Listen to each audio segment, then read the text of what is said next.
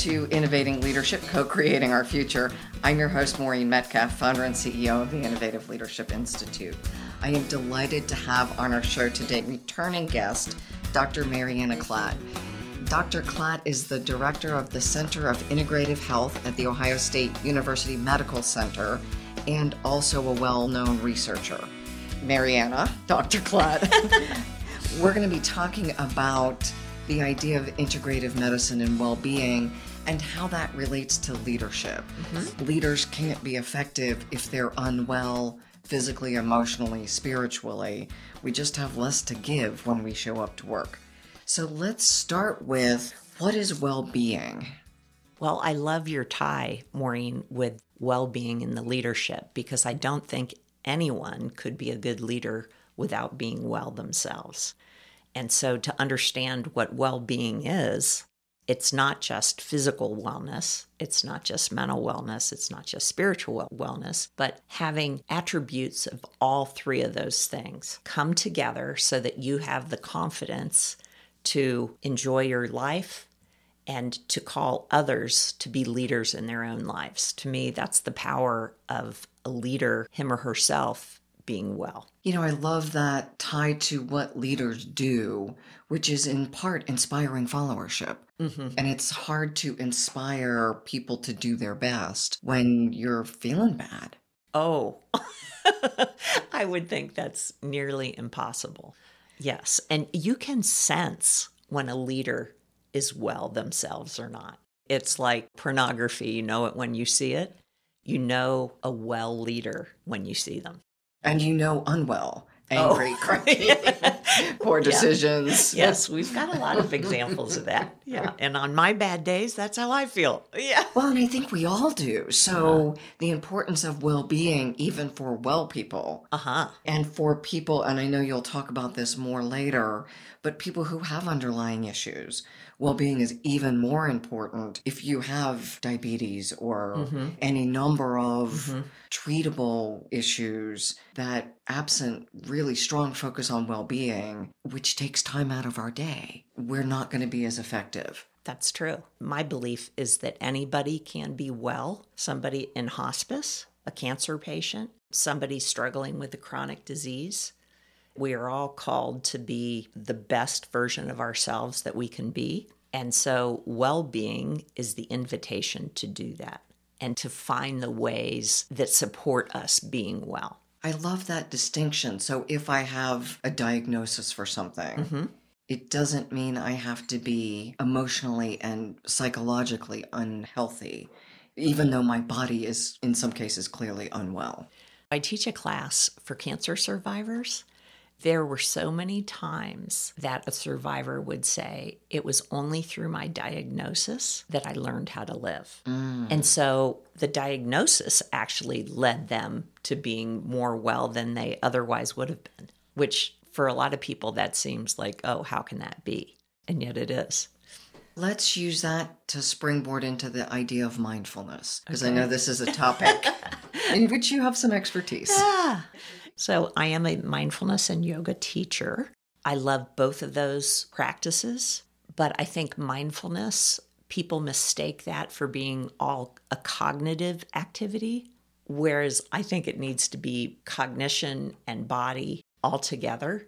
And yoga, what always bothered me in my teacher training is that I wasn't sure that people understood why they were doing yoga and what the uniting of the body, mind, and spirit could do for a person. So, what I have done in my program that started in 2004, I put together yoga, mindfulness, and relaxing music to try to get sort of a bigger bang for your buck. Mm-hmm. So, by combining those different modalities, my research question and the research on mindfulness and yoga was just starting at that time could I obtain equal or better research results than one of the practices that takes way longer than my one hour a week as a group meeting and then 10 minutes a day of individual practice?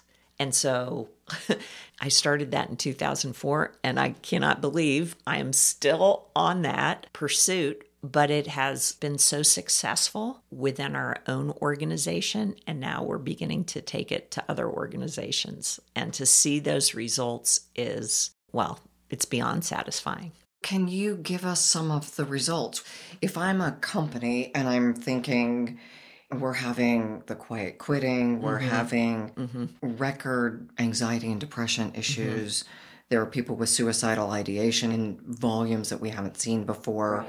If you're always anxious, your physical body is sick, right. you're tired at work, your absenteeism is up, your productivity's down.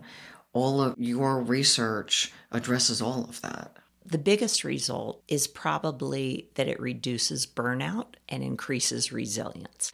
A lot of the organizations we work for are healthcare organizations, and COVID really unveiled the problem that burnout already was and then has become even bigger. So, pre COVID, our reduction in the outcome measures of work engagement and burnout and perceived stress and resilience. We had significant changes in all of those pre to post program, pre to post the eight weeks.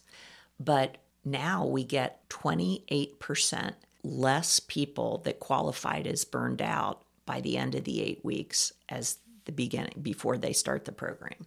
So that is a great result for the organization who's sponsoring the program for their employees.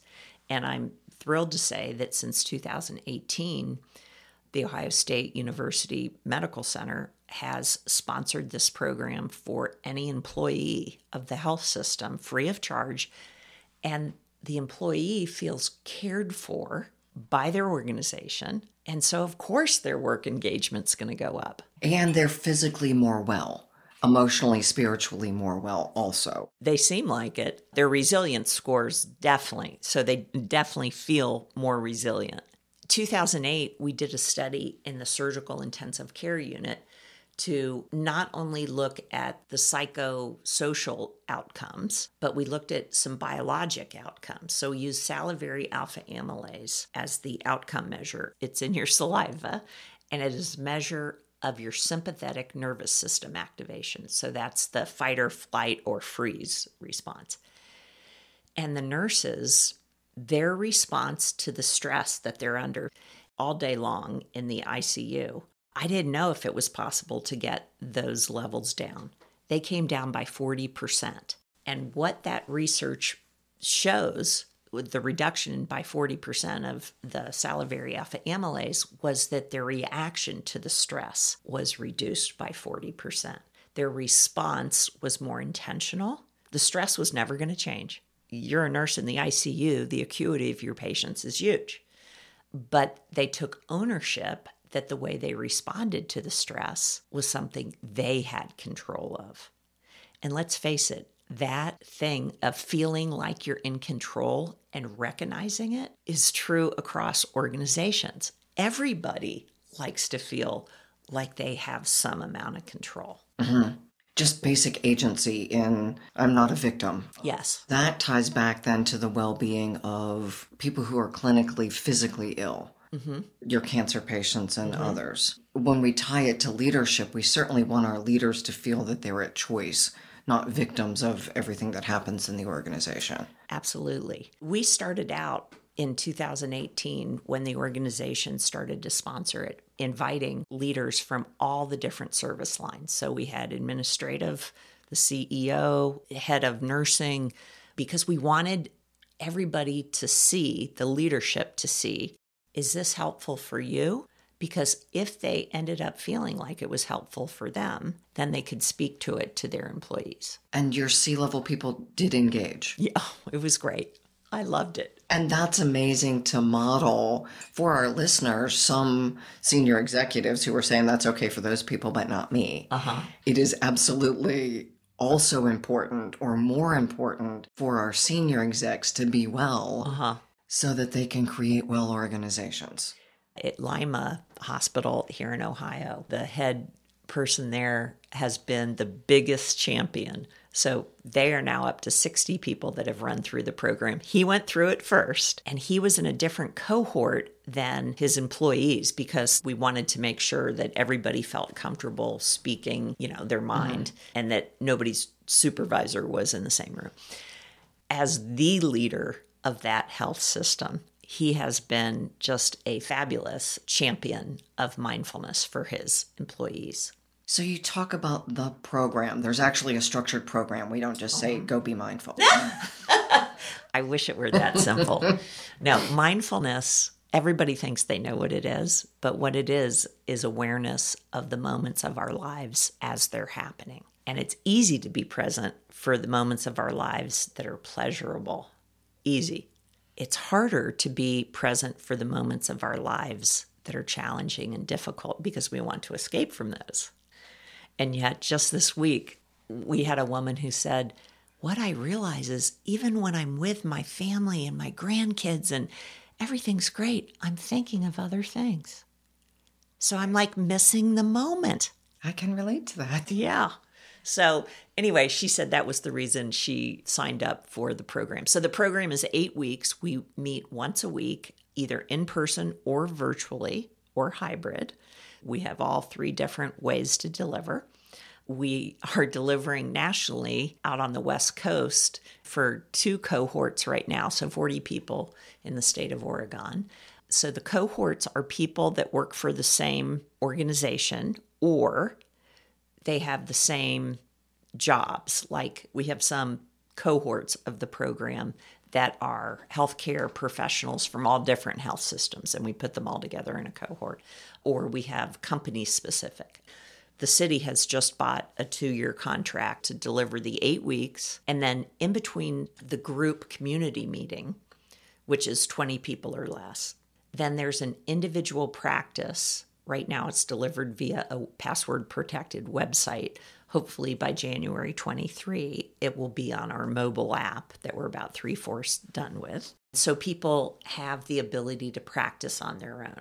After the eight weeks, there's a once a month booster, like a refresher session. So, to build the community, keep people engaged. And there's a once a week mindful moment email that goes out to everybody of course, people can unsubscribe for six months.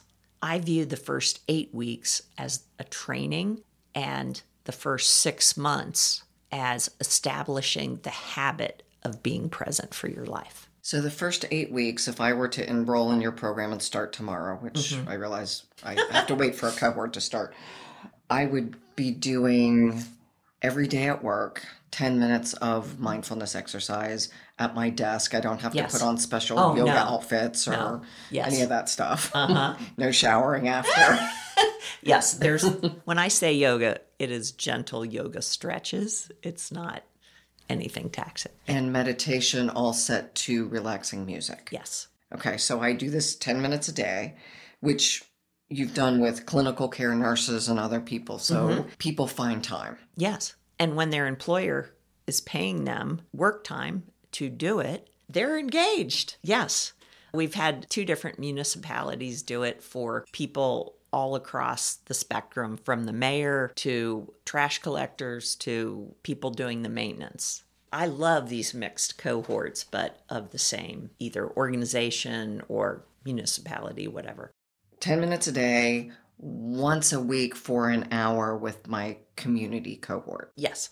Whether it's people in my organization or all nurses or all yes. consultants. Yes. And those meetings happen once a week for eight weeks. So it's a mm-hmm. total mm-hmm. of eight hours. Yes. So the commitment of time is eight hours plus 10 minutes a day. Yes. Should I be doing it on weekends too? Actually, I started out at the beginning saying, yeah, oh, yeah, if you can get this into your everyday. But we changed on that. And I changed my perspective on that. So I think it's better to do it during your work week and take the weekend. Hmm. And then people say, you know, I realize how helpful that is to me during my work week. And so I do do it on the weekends. But that's a different thing. That's, you know, they're opting in versus yeah prescribed. Mm-hmm. And I say 10 minutes of practice. The, the research shows that 10 to 12 minutes is sort of the sweet spot But some of the practices are less than that. They're five minutes or whatever. So if I'm having a tough meeting and I come out and I say Mm-hmm. I need to reset mm-hmm. because my adrenaline is running, Yes. I'm angry or mm-hmm. hurt or whatever, mm-hmm. I can sit down for five minutes, Yes. turn on the app, Reset. reset, and then go to the next meeting or carry on my day where literally my nervous system can recalibrate. And you brought up the music before. I, I think the music has a Pavlovian effect. And what I mean by that is the same relaxing piano music that is played during the mindfulness in motion group meeting of an hour. People love that music. Uh-huh. Well, they get relaxed during that hour. When they hear that same music in the background of the individual practices, even when it's a five minute practice, they drop quickly into the relaxation. So that's the Pavlovian effect. And it's so funny how people often say, My dog loves the music. I'm thinking to myself, I don't think your dog loves the music. I think your dog loves you being relaxed. You know, it's interesting that you mentioned the music because I recently, and for the first time, walked out of a yoga class because the music was really discordant for me. Uh-huh. And I uh-huh. realized the longer I was in there, the more anxious I was getting. Uh-huh.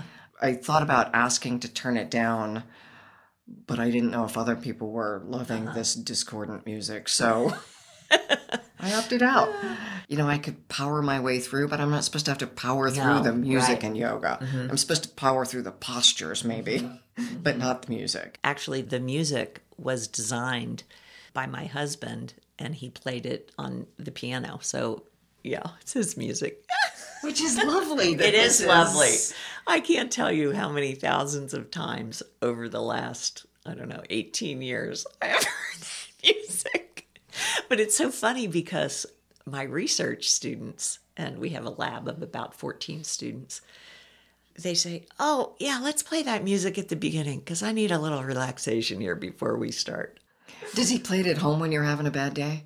Oh, he probably doesn't even remember how to play that. Good thing we have it recorded. I'm just imagining him sitting down at the piano oh, in the he background. plays a lot. He doesn't play that, but he plays a lot. Yeah. Let's now shift to Center for Integrative Health and mm-hmm. Well-being, mm-hmm. your center at OSU. Mm-hmm. What does that look like? Because I think for many people, they think of getting healthcare treatment being going to a doctor who prescribes medicine, Pills. not a person who prescribes practices mm-hmm. for well-being. And it's way harder. yes.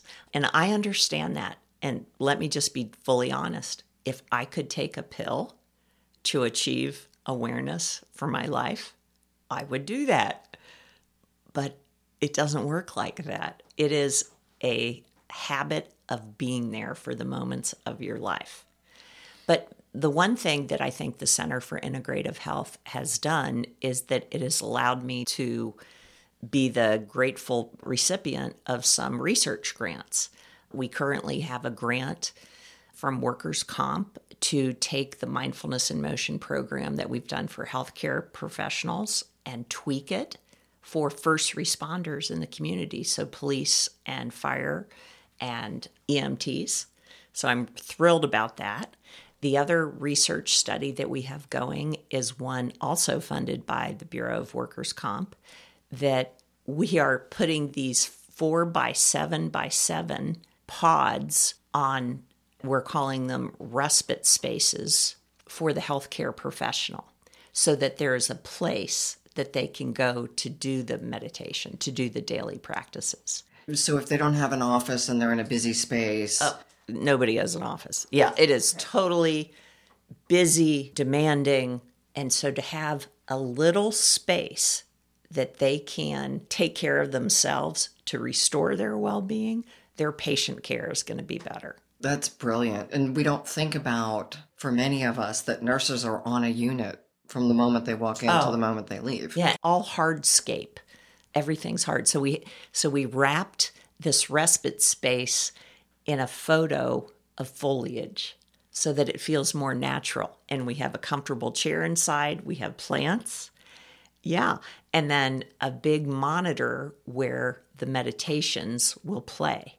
So there's some physical exercises and then the cognitive relaxation so that they can be refreshed even in an amount of five, six minutes. And you're seeing evidence from your research that this program is delivering a significant ROI. Well, you listen to the participants, absolutely.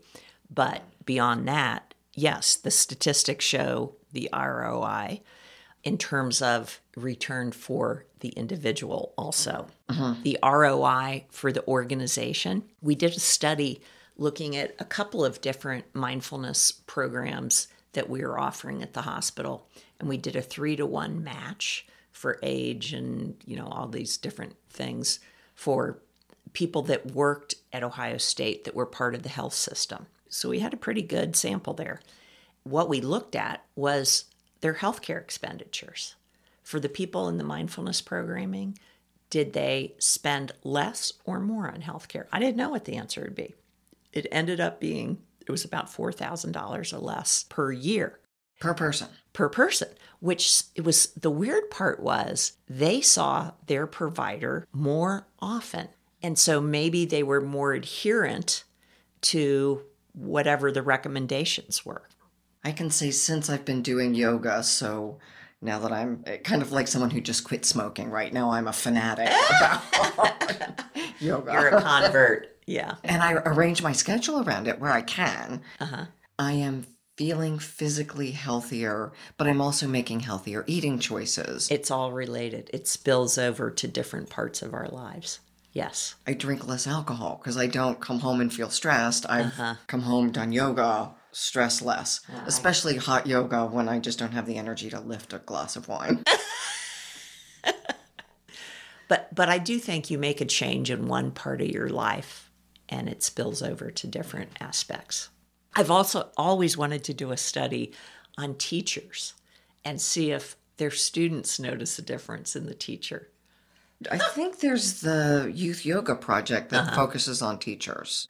I just don't know the research behind it. Yeah. I believe there is, but I don't know what it is. Mm-hmm. It would have to. It seems like it would. The other piece that you and I haven't talked about, but I've read some research about leaders moving through the levels of developmental maturity, mm-hmm. that leaders doing yoga and meditation will move more quickly through the maturation levels. Mm-hmm. So I would imagine a structured program like yours would be very helpful. Oh, I definitely think that. It's amazing how many leaders then call me and ask if one of their family members can be in the program. So that tells me not only did it help them, but they they want to help those whom they love. Yeah, I'm thinking people watching their kids struggle with school, mm-hmm. COVID, post COVID, mm-hmm. and just young people are mm-hmm. struggling in a way we've never seen. Right. We do a, a section, some cohorts for college students. We do, as I said, for cancer survivors, for just busy adults working in different types of organizations, and then healthcare professionals. And now we're, as I said, we're expanding to the first responder population. That's really exciting. I know. I'm very excited about that. what I hear is then that there's nobody that is contraindicated. There's nobody it doesn't yeah. work for. No. I think anybody in today's modern society could qualify as a busy adult. And busy kid. Yeah, right. Is there an age group below which you're not working? I did a, a program called Move into Learning with second and third graders, and it was wonderful. We got significant reductions in hyperactivity, significant increases in attention and focus. It was great. I loved working. It was an inner city project. We had two classrooms. One classroom did it, the other was waitlist control. Then we flipped, and it was a wonderful project. Just doing research with kids is so much more intensive for the researcher, getting the parental permission. And so, do I think that helped their learning? Yes, I do. And it's the same content, like the same music, the same. No, not the same music. I used actually I used a beautiful song, "Born in the Heart of Every Child is the Power to Change the World." That was the name of the mm. song. Wow. And yeah, so instead of using my husband's, I used that. So I took the adult program and then modified it for a second grade audience. There was a lot more active movement, and, mm-hmm. you know. Young people more active, adults at work active but less. So even if you're in a wheelchair or other kind of mobility challenges, mm-hmm. people can still do the program. Yes. Well, Okay. in the cancer survivor cohort, a lot of people don't have the range of motion because of surgery or whatever. And people just are instructed to do what's comfortable in their own bodies. When you talked about the movement, that's one thing that we're adapting for different professions. So, for example, with the first responders, there's a lot of back pain because there's a lot of sitting, driving around. And so we have designed so during the eight weeks, we're pushing out on the app a five minute video to keep your body functional movement stuff to help help their bodies be more healthy, followed by a four minute mindfulness meditation that they can do during the day. So it is or can be customized. Oh, absolutely. Or field. Absolutely. hmm Because for repetitive movement, like I worked with uh, sonographers, and the repetitive movement of doing an ultrasound on someone, they have a lot of wrist problems. Radiographers, that the x ray technicians that do a lot of lifting, not lifting of people, but lifting of the Machine the yeah, arm. Yes. And there's a lot of reaching up. They have a lot of shoulder problems. And they have those problems not too long into their profession. Really? So then they've got 20 or 30 years. Right. And then thinking of construction workers and, Mm-hmm. and people in the trades, their bodies take abuse. Yes. Yeah. But even people sitting at a desk all day, sitting Is the new smoking. the new smoking. So even myself, I struggle with some knee pain when I sit too much. And just that chronic sitting is not good. Mm-hmm. Do you use a standing desk? I realize that's an I do. adjunct too. Yes. Yeah, so do I. Yeah. And it makes a big difference. So now let's shift a little bit to the center. Okay. What is integrative medicine? Our name was Integrative Medicine. And just this past year, when we became a center, I changed the name to the Center for Integrative Health so that the focus was not on somebody else doing something to you, it was health. So you're a partner with your provider in sculpting what health looks like for you. There's a system that comes out of the VA called Whole Health, where they have social workers meet with a patient and say, What is it that you want? Why do you want to be healthy? And then they try to use that to sculpt their approach for that particular patient. So if it's to play with your grandkids, okay, so what do we have to do to get you to that point so you can continue to play with your grandchildren? And I love that lens. More of a positive psychology. It's more than psychology, though. It's putting the pieces and parts together for that person, putting the tools in their toolbox so that they can build what they want.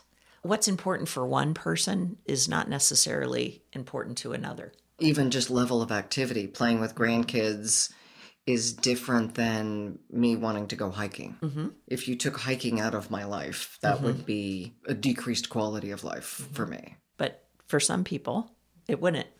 And so it's getting to what's important to the person so that you can see what would motivate them. And you use all kinds, or you or the center uses all kinds of modalities that we haven't seen in traditional Western medicine. We have acupuncturists, we have medical massage therapists, we have chiropractor, we have a psychologist, we have three physicians, we have a nurse practitioner, and then a lot of classes that get to the different modalities also.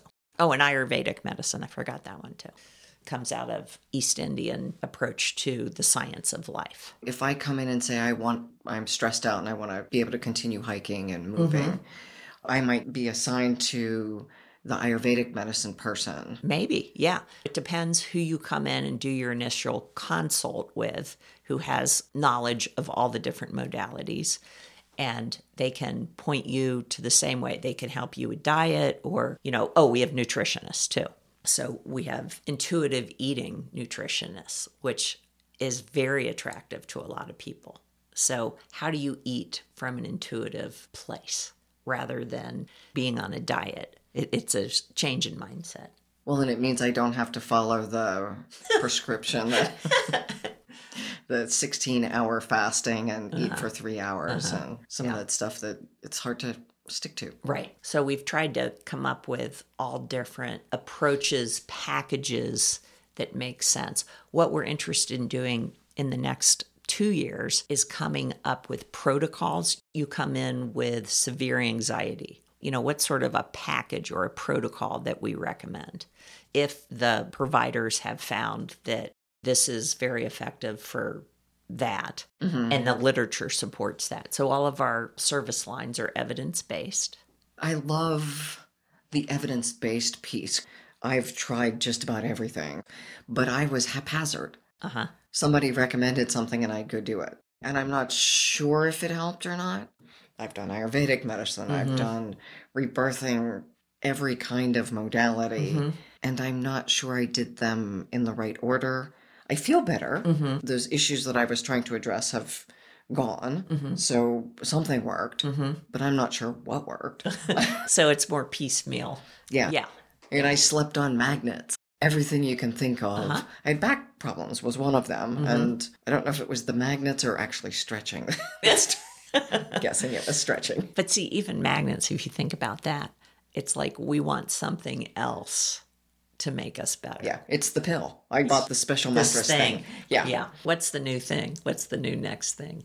Well, and the cost of all those new next things uh-huh. was not insignificant. Uh-huh. That's another goal of mine is to someday be able to provide these services to low SES folks that may not have the ability to get these kind of practices that help people be well. And if someone is well, then their healthcare costs are going to be significantly right. lower, especially if you're uninsured and your primary source of care is chronic emergency room. Right, that's true. Visits. Mm-hmm. And through no fault of they haven't done something bad. It's just they're unwell. Right. And we know that your zip code indicates your wellness. Right. So if you're living in poverty, and you don't have access to healthy food and all of the systemic right. issues, well being follows or yes. lack of well being. Lack of what, yeah, absolutely.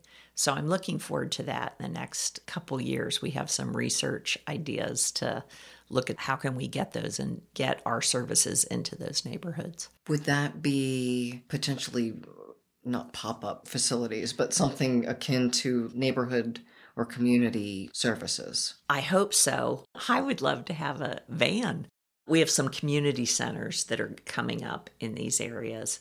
And if we can get the right players involved, mm-hmm. if we can mm-hmm. get the right, right leaders engaged, I think we have a chance to enter into those communities. Do you partner with other organizations? Yes, we do. The city of Upper Arlington, we're partnering with them in their wellness center we're going to move our main offices over there and see people within the wellness center. Downtown in the future, I hope to be part of the Martin Luther King Center. I've got big plans.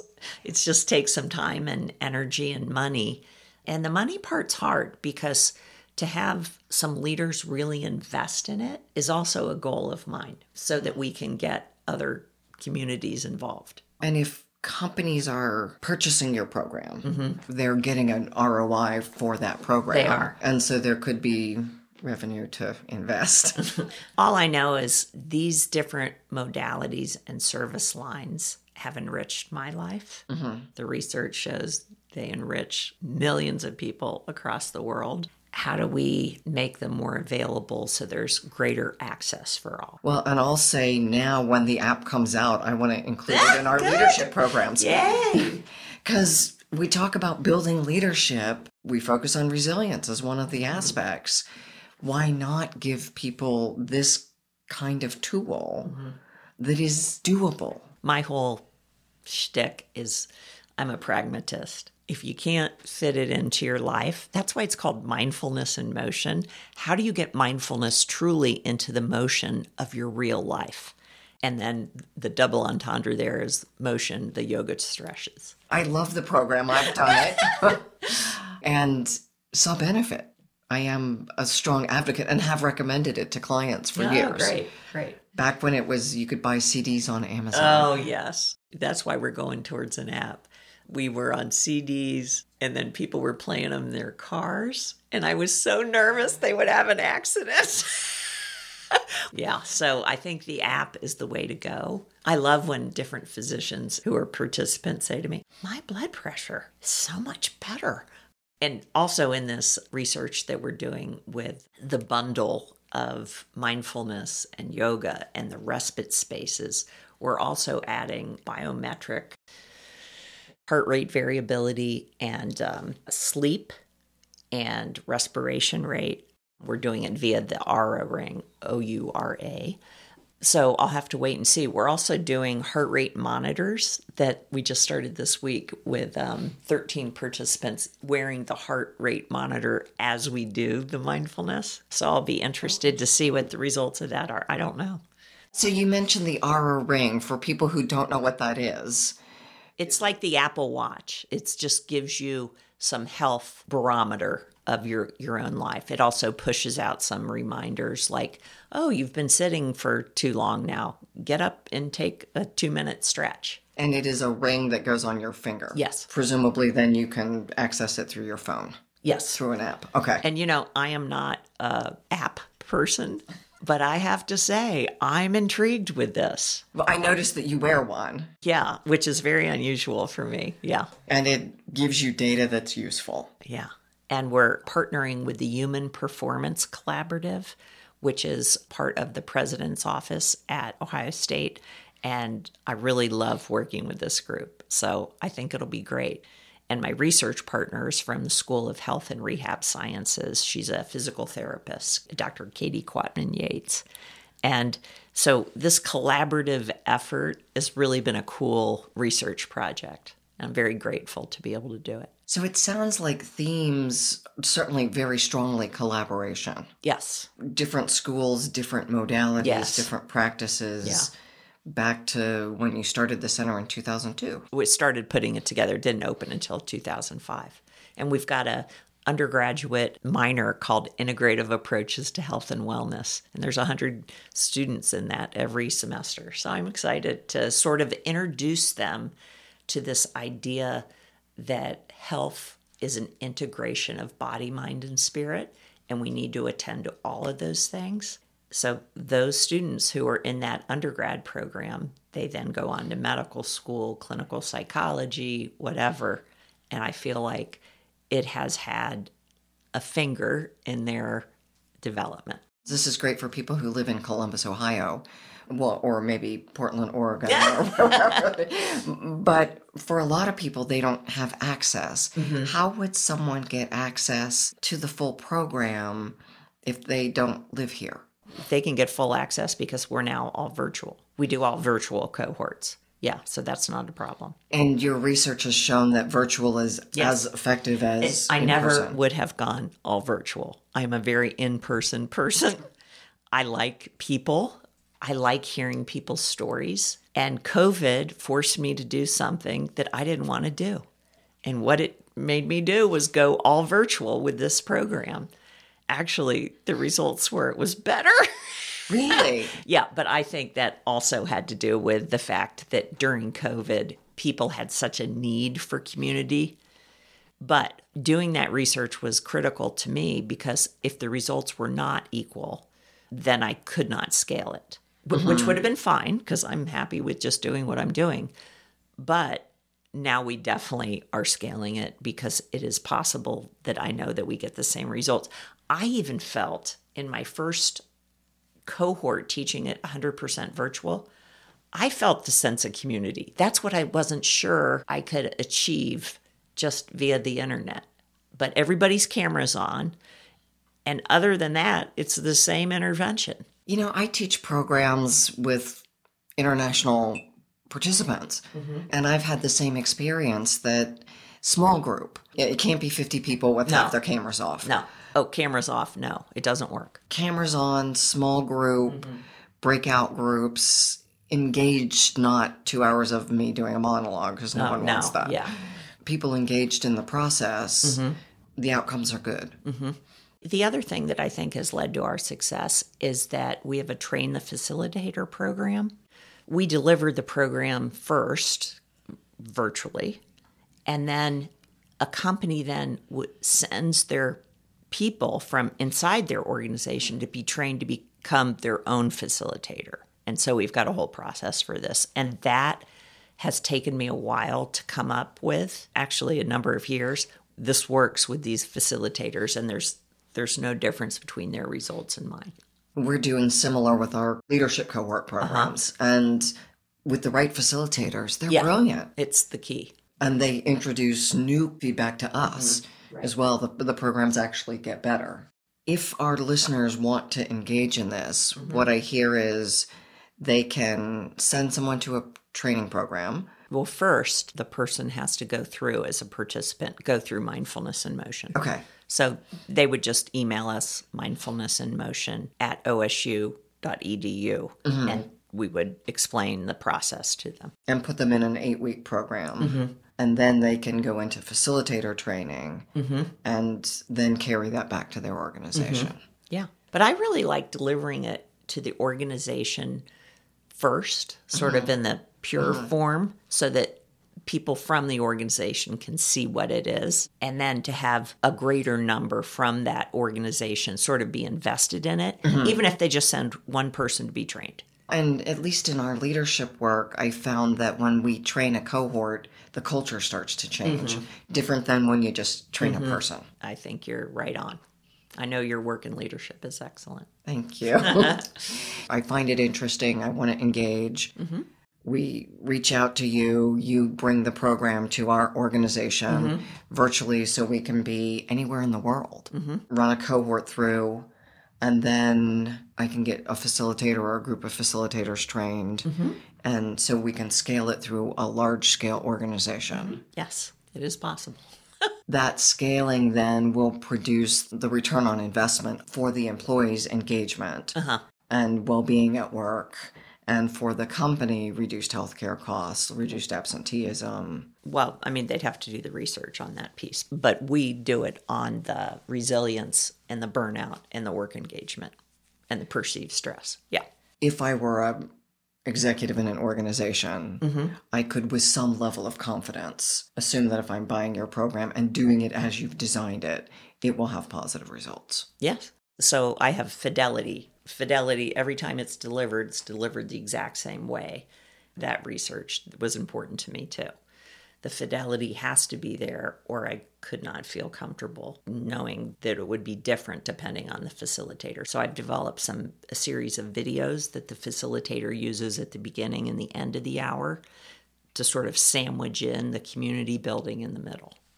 Okay, so it is solidly repeatable. Oh, 100%. yes. even if a facilitator has a little bit of discomfort facilitating the first time around. Yeah, but we have checks and balances in place.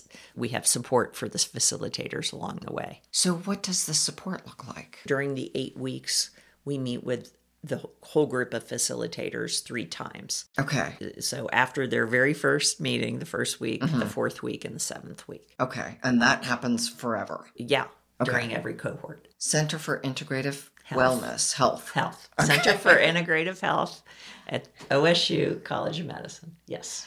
Are other universities following a similar integrative? Oh, yes. We're part of the consortium of academic medicine and health. And there are like 80 some Harvard, Yale, Stanford, UCLA. Yeah, yeah. So, if I'm a leader listening to this and I've just said, okay, great, I need to do this well being stuff, I want to be more well, but I don't want to fly to Columbus, Ohio, mm-hmm. I can still Oh, absolutely. have access. Yep. 100%. Yep. and engage in the mindfulness in motion mm-hmm. program. Yes. So, a couple of things come to mind then. The first is what's the program like? I've signed up, something happens. Walk me through what something is. I don't meditate, I don't do yoga. Uh-huh. This seems a little out of my comfort zone or way out of my comfort zone. You would be just like every other participant. so that is good. my advice to everybody who comes in is be skeptical. Don't be a believer. I'm a skeptic. Be skeptical, be curious. On the very first session, which is called Willingness to Daily Practice, that's where we start. Why does this have to be daily? What difference would it make? And here's the answer. When people come in to the virtual room or the physical room, they're asked a series of questions that they answer on paper or on their mm-hmm. Mm-hmm. computers, wherever. It's all private. And some of the questions for the very first session are What is it that you think is the source of stress in your life? What is most important to you in your life? And why do those things matter? What do you do three to four times a week that you get totally lost in, that you feel free when you're doing those things? So people come in and they write for the first five minutes. Then there's a 12 minute video of the science behind mind body medicine because you know, when I first started this, everybody thought it was very soft science. So I start out right away with the hard science. What what's the evidence out there? Okay. Then there's about 25 minutes where the facilitator goes around and invites people to share their response to one of the reflection questions. To me, that is the heart of the program. The lessons that I have learned from other people's experience is huge. I learn way more than I feel like people are getting. I don't know if that's true, but that is really the sweet spot. Then there's another 10 to 12 minute video of the mindfulness meditation and the gentle yogic stretching with the gentle music behind it. At the beginning of the hour, though, everybody puts their right hand on their chest and people take their respiration rate. I say go and I say stop. And they count their inhales, they write it down. At the end of the hour, we do exactly the same thing. When people see the difference in their respiration rate in 60 minutes, because they got relaxed. Huge. So, showing people their own data is critical. Now, that's a very low tech way to go about it. The biometric stuff that we're doing with the heart rate monitors, the Oura ring to show people's sleep, heart rate variability is high tech. They both work. But I like to center people in their own embodied humanity your respiration rate. We all have a biometric that we can see. Does this stuff work for me or not? But in terms of mindfulness, there's a short term benefit and then there's a long term benefit, and they're different from one another. The short term benefit, and research has shown this, is that you see the good things in your life more easily. It's like you're taking a walk and you notice how beautiful things are because you're there for that walk. And people were taking the walk before, but they weren't noticing. They weren't being aware and mindful. It's like there's an immediate payback, and that feels good. Okay. With continued practice, the bigger benefit is that you stop ruminating on the irrelevant details that we all get caught up in. So, the negative information that is not critical, you can let go of quicker. How long does it take before that kicks in? I mean, I think it depends on the individual, but I think that it depends how much you practice. And so a few months, definitely. Okay. Yeah. Yeah, I'm just thinking of clients, again, especially with anxiety problems. Mm-hmm. So I can't tell you how often I talk to somebody and they said, yeah, you know, I went over that conversation in my head a hundred times. Right. And it's the that right. person did this and I'm going to fill in the blank. Uh-huh. And that's the rumination. Right. Rumination is a terrible cross. So being able to identify those thoughts that are not helpful to us is huge. And then put them on a shelf. Right. Stop, park them, whatever mm-hmm. thing I do. And you have the ability to come back to them if you need to process it. Yeah, they're there. But running that tape yeah. over and over is unhealthy. And if I replace it with something that's healthy, even better. Or just recognize that you have that habit of that ruminating thought. I'm not even of the camp to replace it with something better, just to notice that that's what you do. So I talked about week one is willingness to daily practice. Week two is mindful sleep. Of course, week two is everybody's favorite because everybody wants a good night's sleep. Week three is identity of self and the benefit of breathing practices. Week four is mindful eating and so on. So, week five, balance. And so, it, through the eight weeks. So, it's stuff that doesn't sound so weird. Uh, I think part of my success is that I don't look like a hippie, that I wear a suit, that I look conservative. You teach in a university, you're a, a doctor. I'm a professor, yeah. I think that's part of it. And it's evidence based. Yeah, So it doesn't seem scary to folks. yeah. People always ask, well, how much mindfulness do I need to do to get these long term effects, like your question? And my answer is always, you need to do enough mindfulness in the day to change the rest of the fabric of your day. If it's two minutes and you can do it in two minutes, great, wonderful. But the evidence suggests it's about 10 to 12. Yeah, right. And for some people, maybe a little more. But I think for some people it's less too. And that's why I've ended up going with some five minute practices. Because I think if, well, here's the other reason I went with five minute practices. During COVID, I did 35 minute practices to help people get through COVID. They're up to 35,000 views. so I did five minute practices, I did two minute practices, and I did 30 minute practices. The weird part was the five minute practices are the ones with the most views. The 30 minute and the two minute have the same amount of views. Isn't that weird? That's curious. It is curious. And I assume people will go back to what's working for them. Yeah. So that would be some Yeah. evidence of something. Mm-hmm. Yeah, COVID taught me a lot of lessons. Yeah. Sounds like a great research opportunity. It was not one that I wanted, but it was. So let's bring it back to leaders as we come to a close. Okay. And the idea that well being is so crucial for leadership. Mm-hmm. You talked about doing the program for the C level or Mhm, executives Uh-huh. at the Med Center. Mhm.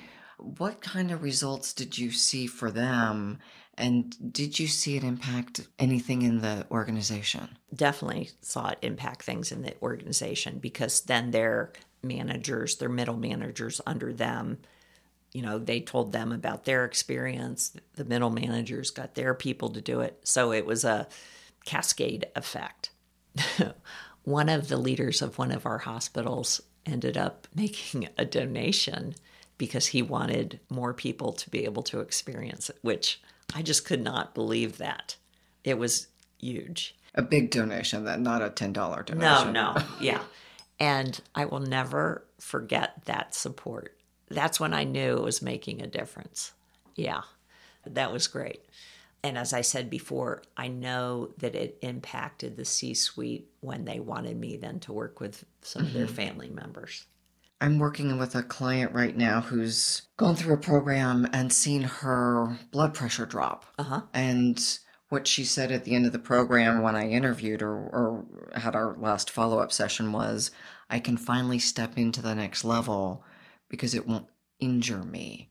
Oh, My wow. blood pressure has dropped to the point where it's healthy for me to move up in the organization. Mhm. And that was just such a precious conversation that for leaders who are unable to take the next step Mhm. because they want to preserve their Mhm. health, that there are opportunities that are not medication related. Uh-huh. Or maybe it's a combination of medication Mm-hmm. and mindfulness. I did not hear you saying stop your meds. Oh, absolutely not. Yeah. And this is a, a wonderful adjunct to the rest of a healthy life program. hmm So, Maryanna, you mentioned videos the two, the five, and the 30 minutes. How would someone find those? They're on YouTube, and you would just search my name, Maryanna Klatt, K L A T T. It may be under Mindfulness in Motion also, but I know I've seen them under just my name. Mindfulness in Motion has a website at Ohio State. It's just Mindfulness in Motion at osu.edu and express what you're interested in, and one of my staff will get back to you. So I have a wonderful group, the mindfulness team. Well, and for people for whom this is not what you've done, mm-hmm. isn't comfortable, seems a little mm-hmm.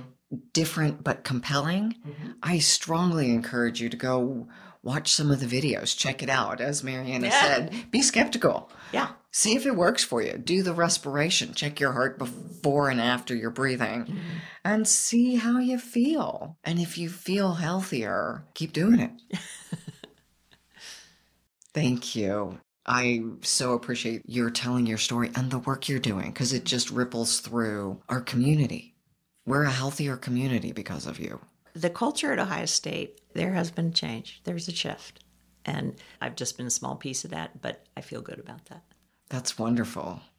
To our listeners, thank you. I strongly encourage you to check out Maryanna's Mindfulness in Motion program and consider how it would impact your organization, both from a ROI, hardcore organizational side, and also from the precious souls who show up every day and give their effort in exchange for income. Yeah. How do you help them thrive and succeed, mm-hmm.